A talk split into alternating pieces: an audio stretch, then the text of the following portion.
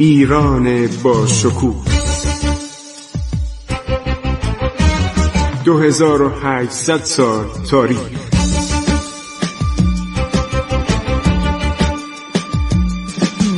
عبور از تاریخ.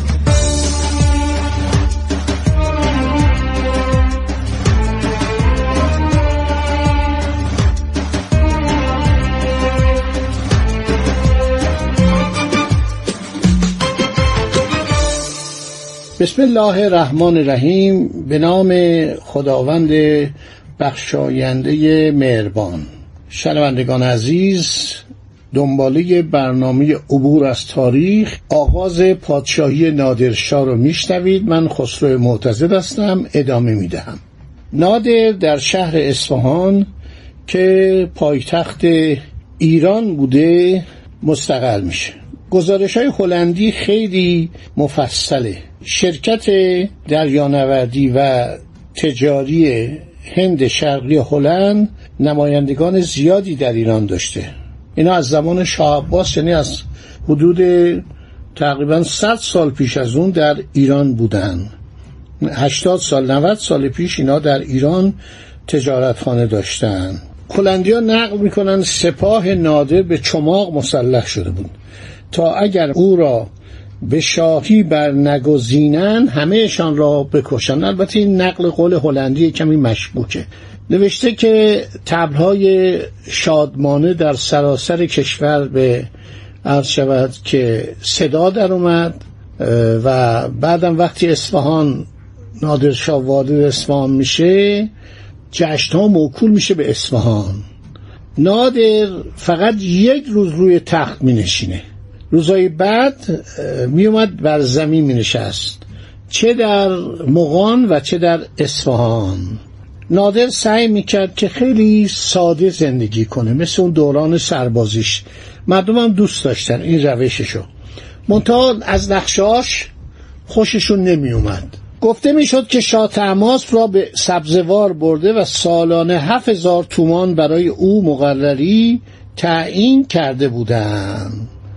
خب نادر سعی می‌کرد که کشورهای دیگر هم سلطنت او رو به رسمیت بشناسن خب خیلی حیبت داشت. تو این پیروزی هایی که به دست آورده بود چه بر افاقنه چه بر اشرف افغان و چه بر خوانین سرکش داخل ایران عرض شود که خیلی قدرت پیدا کرده بود و مردم بعد از تحمل هفت سال اون بلایا و بدبختی هایی که اشرف افغان و قبل از او محمود افغان نادان و وحشی بر سر مردم ایران آورده بودند خیلی نسبت به او ابراز علاقه می کردن.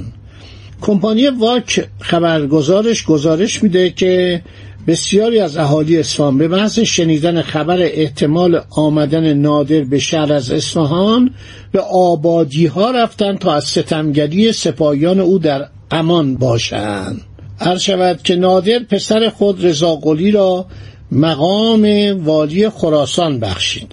میرزا محمد تقی شیرازی را به مقام خان و بیگلر بیجی یعنی استانداری فارس ارتقا داد.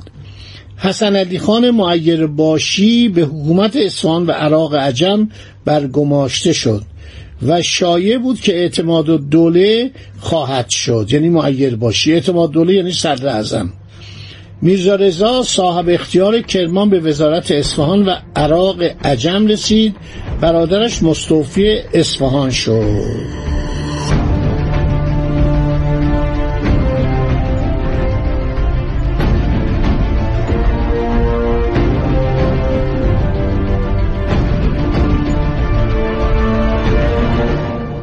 خب تمام این رو توضیح داده یعنی با جزئیات و حتی ضرب سکه و حتی اینکه دوازده هزار خانوار افشار که ایلش بودن اینا را آورد در پیرامون اصفهان اسکان دادن زیرا به این طایفه اعتماد داشت.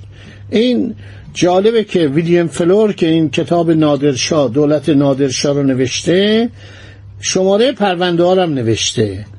مثلا پرونده 2416 برگ 2406 تا 2410 برگ 2413 برگ 2510 خط تیره 11 اینا خیلی جالبه. خیلی این دقت نظر اینها سبب شده که متاسفانه تاریخ ما باید در خارج از کشور جستجو بشه.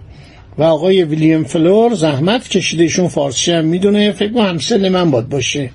در هلند هستش و اینها رو به دست آورده. برای اطلاع شما عرض می‌کنم که در کشور هلند توجه خاصی به تاریخ و ادبیات و به اصطلاح اوراق نفیسه تاریخ ملل شرق احترام می‌ذارن بهای خاصی بهش میدن و ما ناچاریم در بسیاری از موارد به لیدن شهر لیدن مراجعه کنیم که اونجا کتابخانه بسیار بزرگی به زبانهای فارسی و عربی و ترکی و سایر زبانهای شرقی وجود داره. تقریبا یه صد سال صد و فکر برم شست سال هستش که این لیدن مرکز جمعآوری کتاب های شرقیه.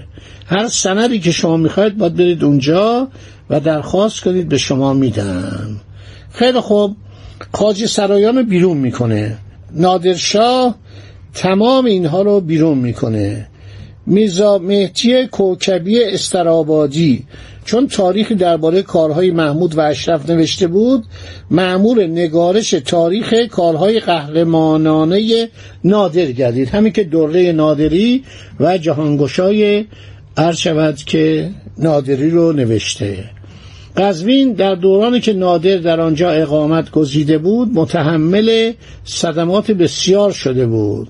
نادر 150 خانوار از بزرگان این شهر را به خراسان کوچاند و بعدم نادر میره به طرف همدان. هدایایی برای احمد پاشا میفرسته و عرض شود که سعی می‌کنه که عثمانی ها رو به صور مختلف راضی کنه.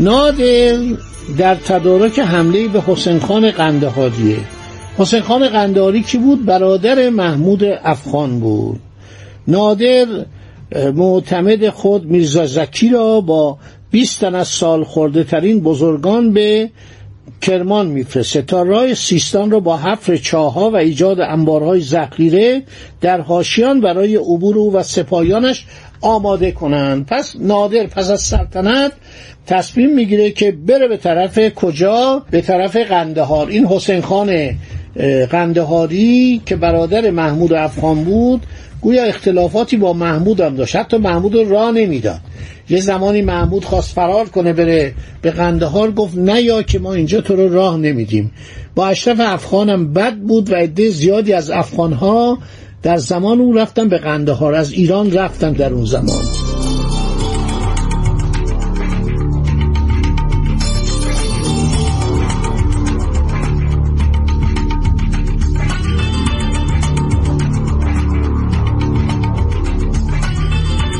یکی از کارهای خوب نادر برای تاریخ مملکت برای تاریخ اجتماعی اینه که اینا رو هلندیا گزارش دادن.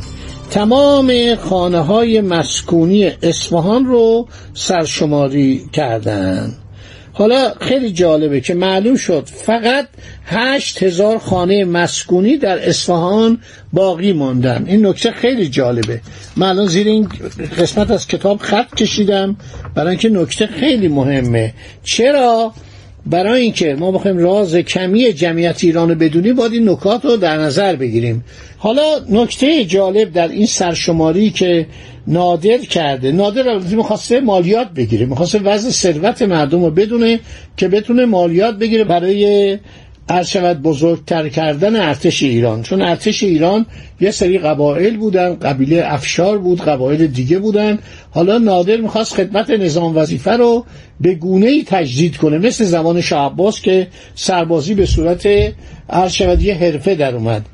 رابرت شلی و سر تامس شلی و سر تامس هتفورد یک ارتش منظم به نام شاه سیون دوستدار شاه در زمان شاه عباس تأسیس کردن.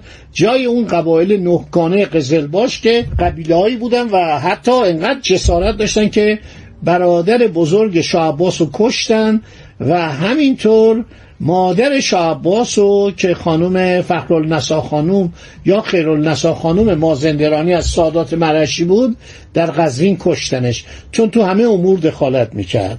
و البته بهتون میگم قزلباشان خیلی خدمت کردن.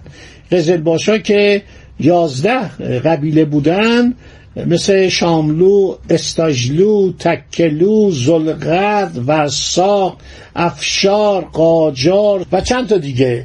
میگن نه تا تا یازده تا قبیله بودن. اینا کسایی بودن که 27 هزار نفر اینا رفتن جلوی سپاه عرض شود که 200 هزار نفری سلطان سلیم در زمان شاه اسماعیل و همه اینا کشته شدن. 50 60 نفر تونستن شاه اسماعیل رو از میدان به در ببرن و اینا خیلی شجاع بودن. منتها در طول زمان اینا چون قبیله بودن پادشاهان عرض شود که صفویه بعد از شاه تماس هم ضعیف بودن و یا غیرعادی بودن. مثلا شاه اسماعیل دوم آدم غیرعادی آدم کش و آدم جیوانه و آدمی که خونخوار بود و چقدر آدم ها رو کشت چقدر آدم ها رو اعدام کرد.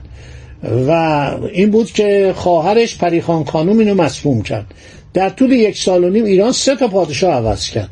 اول سلطان حیدر بود که کشتنش به دستور پریخان خانوم بعد شاه اسماعیل دوم اومد بعد اونم مسموم شد به وسیله پریخان خانوم و بعدم شاه محمد خدابنده شاه محمد صفوی که از چشم تقریبا کمسو بود. من فکر کنم که این کور نبود.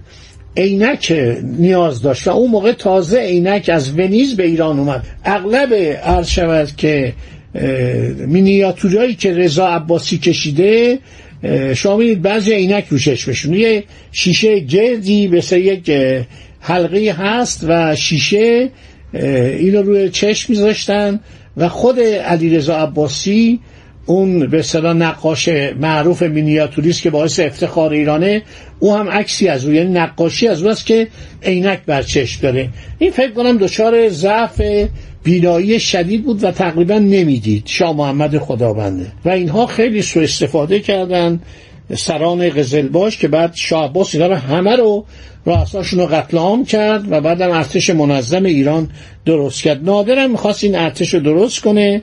سرشماری که می‌کنه در اصفهان عرض شود که معلوم میشه هشت هزار خانه مسکونی است در حالی که زمان پادشاهی شاه سلطان حسین 90 هزار خانه در اصفهان بوده. در 1727 که اشرف شهر جدید را بنا کرد 40 هزار خانه به اصطلاح موجود بوده.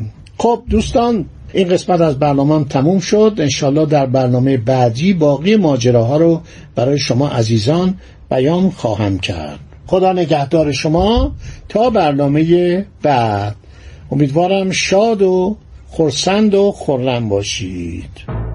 عبور از تاریخ.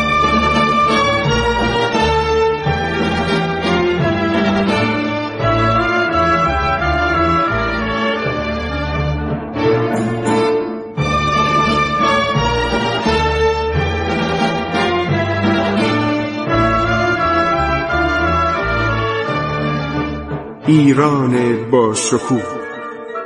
2800 سال تاریخ. سرگذشت ایران ما به روایت خسرو معتزد.